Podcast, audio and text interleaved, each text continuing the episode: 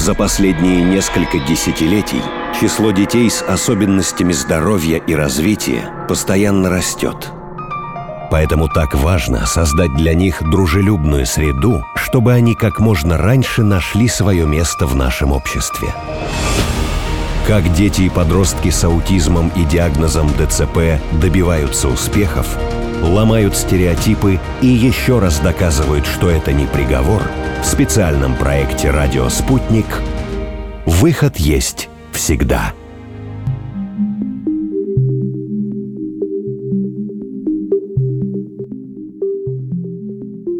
Мне было семь лет, когда мне поставили диагноз аутизм, а точнее это был синдром Аспергера. В моем случае принято говорить, что у меня высокофункциональный аутизм. Я испытываю тревожность каждый день. Для меня это основной источник стресса. Очень часто тревожность меняется на страх и панику. Меня пугают большие скопления людей. Мне становится не по себе. Я всегда был очень неуклюж и совсем не дружил со спортом. Когда я был маленький, я зациклился на каком-то одном интересе, например, на самолетиках. Кроме них меня ничего не интересовало. Мне очень сложно понять чувства и мысли других людей. И я терпеть не могу, когда меня обнимают, даже если это мама. Это история Андрея с синдромом Аспергера. Ему шестнадцать лет. Он попросил изменить его имя, потому что очень стесняется, но хотел рассказать, что же такое жизнь детей Аспи. Со стороны они выглядят так же, как их сверстники.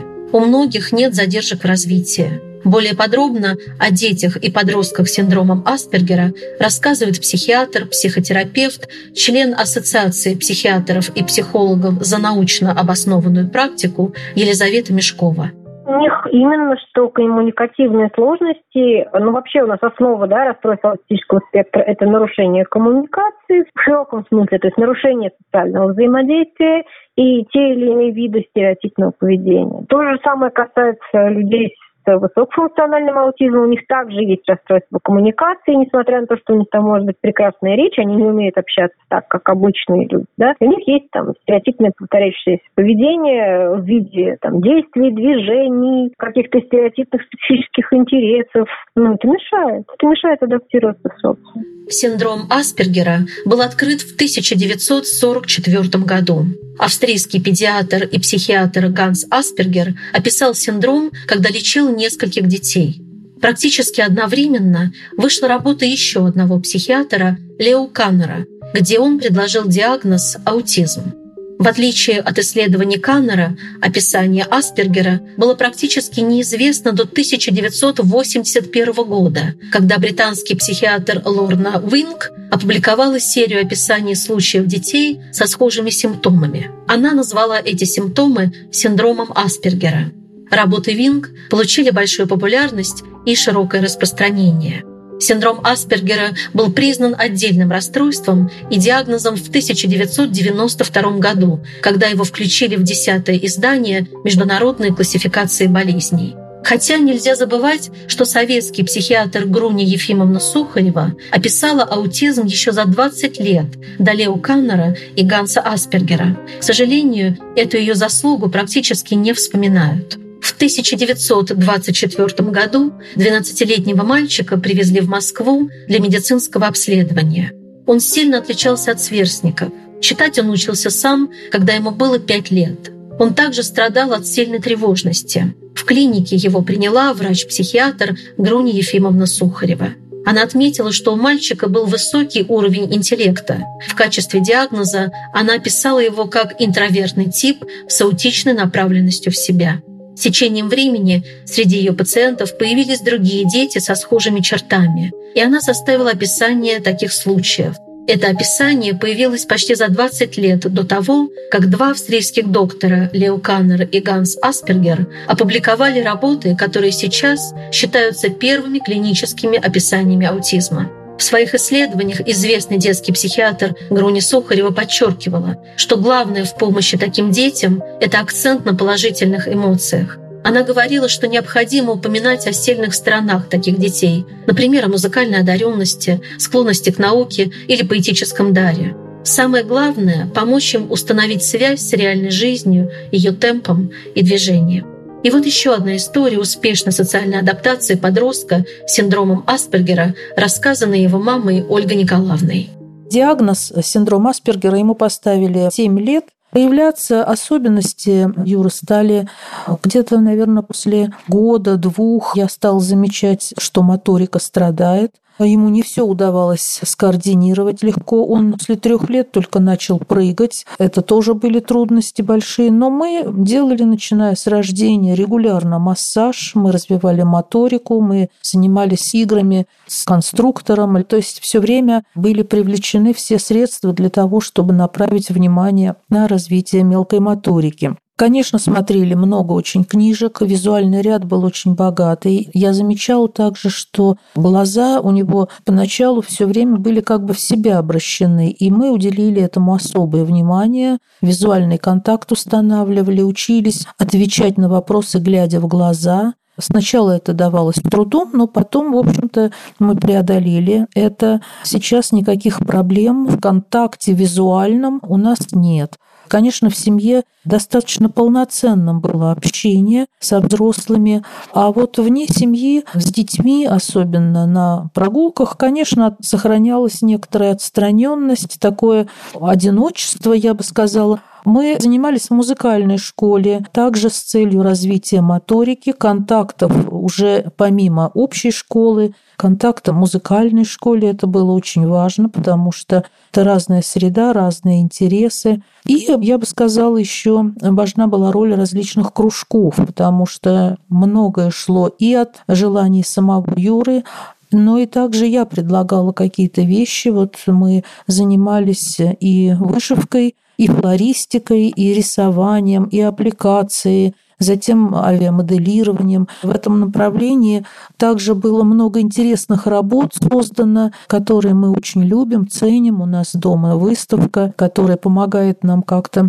вспоминать прекрасные детские годы. Последствия такого трудного детства преодолены, и самое главное — не опускать руки в этой ситуации и быть таким мотором для своего ребенка. Герои нашей программы — это подростки, которые через несколько лет вступят во взрослую жизнь. Так как аутизм — это широкий спектр расстройств, подростковый возраст влияет на каждого ребенка по-своему. Но с уверенностью можно сказать об одном, что именно в этом возрасте дети потребуют большего внимания и поддержки от семьи и школы. Дома подростки могут нуждаться в помощи с домашними заданиями и повседневными делами, даже если они стремятся к большей независимости.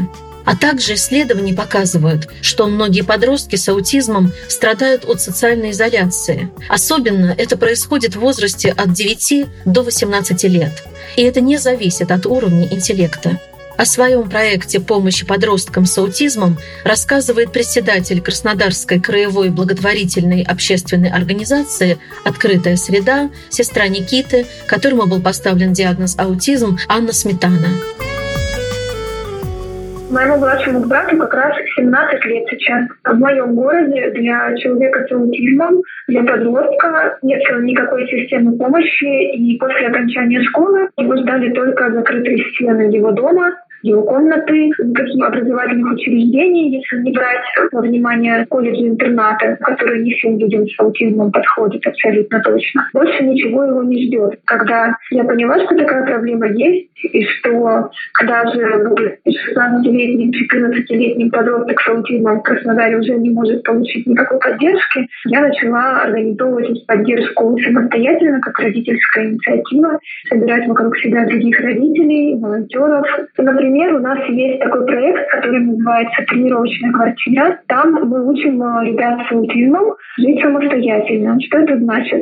Нужно не только уметь приготовить себе обед, например, да, но и справиться с непредвиденной ситуацией. Нужно быть самостоятельным, проявлять инициативу. Нужно уметь структурировать свое время свободное, а не только сидеть в телефоне. Нужно уметь контактировать с другими людьми. Нужно приобрести очень много навыков, которые мало приобрести только с родителями, не получается. И таким образом мы для ребят в этой тренировочной квартире создаем условия самостоятельной жизни с сопровождением и приучаем к системе сопровождаемого проживания, чтобы они, взрослые, уже когда родители их умрут, попали не в интернаты закрытые, а имели шанс на достойную полную жизнь вне стен учреждений. Есть определенные навыки, которые помогают нам справляться с повседневной жизнью. На первый взгляд они могут показаться очень простыми, но именно эти навыки помогут детям и подросткам с аутизмом стать более независимыми и лучше адаптироваться к самостоятельной жизни, просыпаться и вставать по будильнику, определять время по часам и выполнять задачу в определенный промежуток времени, ответственно обращаться со своими вещами, соблюдать гигиену, научиться готовить, пользоваться телефоном, самостоятельно посещать различные места и понимать, что такое личная безопасность. И еще одно — помнить, что выход есть всегда. Мой маленький друг, человек дождя, он не говорит, но все понимает. В добрую сказку летают, и светит ему с небосвода немая звезда. Он добрый пришелец далеких планет, где люди и вещи умеют общаться, и взглядом старается клавиш касаться, к нему приходящий, как радуга, свет.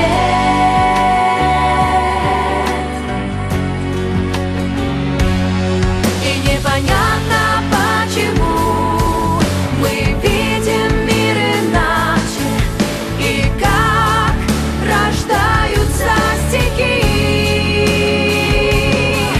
Дожди идут, а значит души плачут, сжимая от обиды кулаки.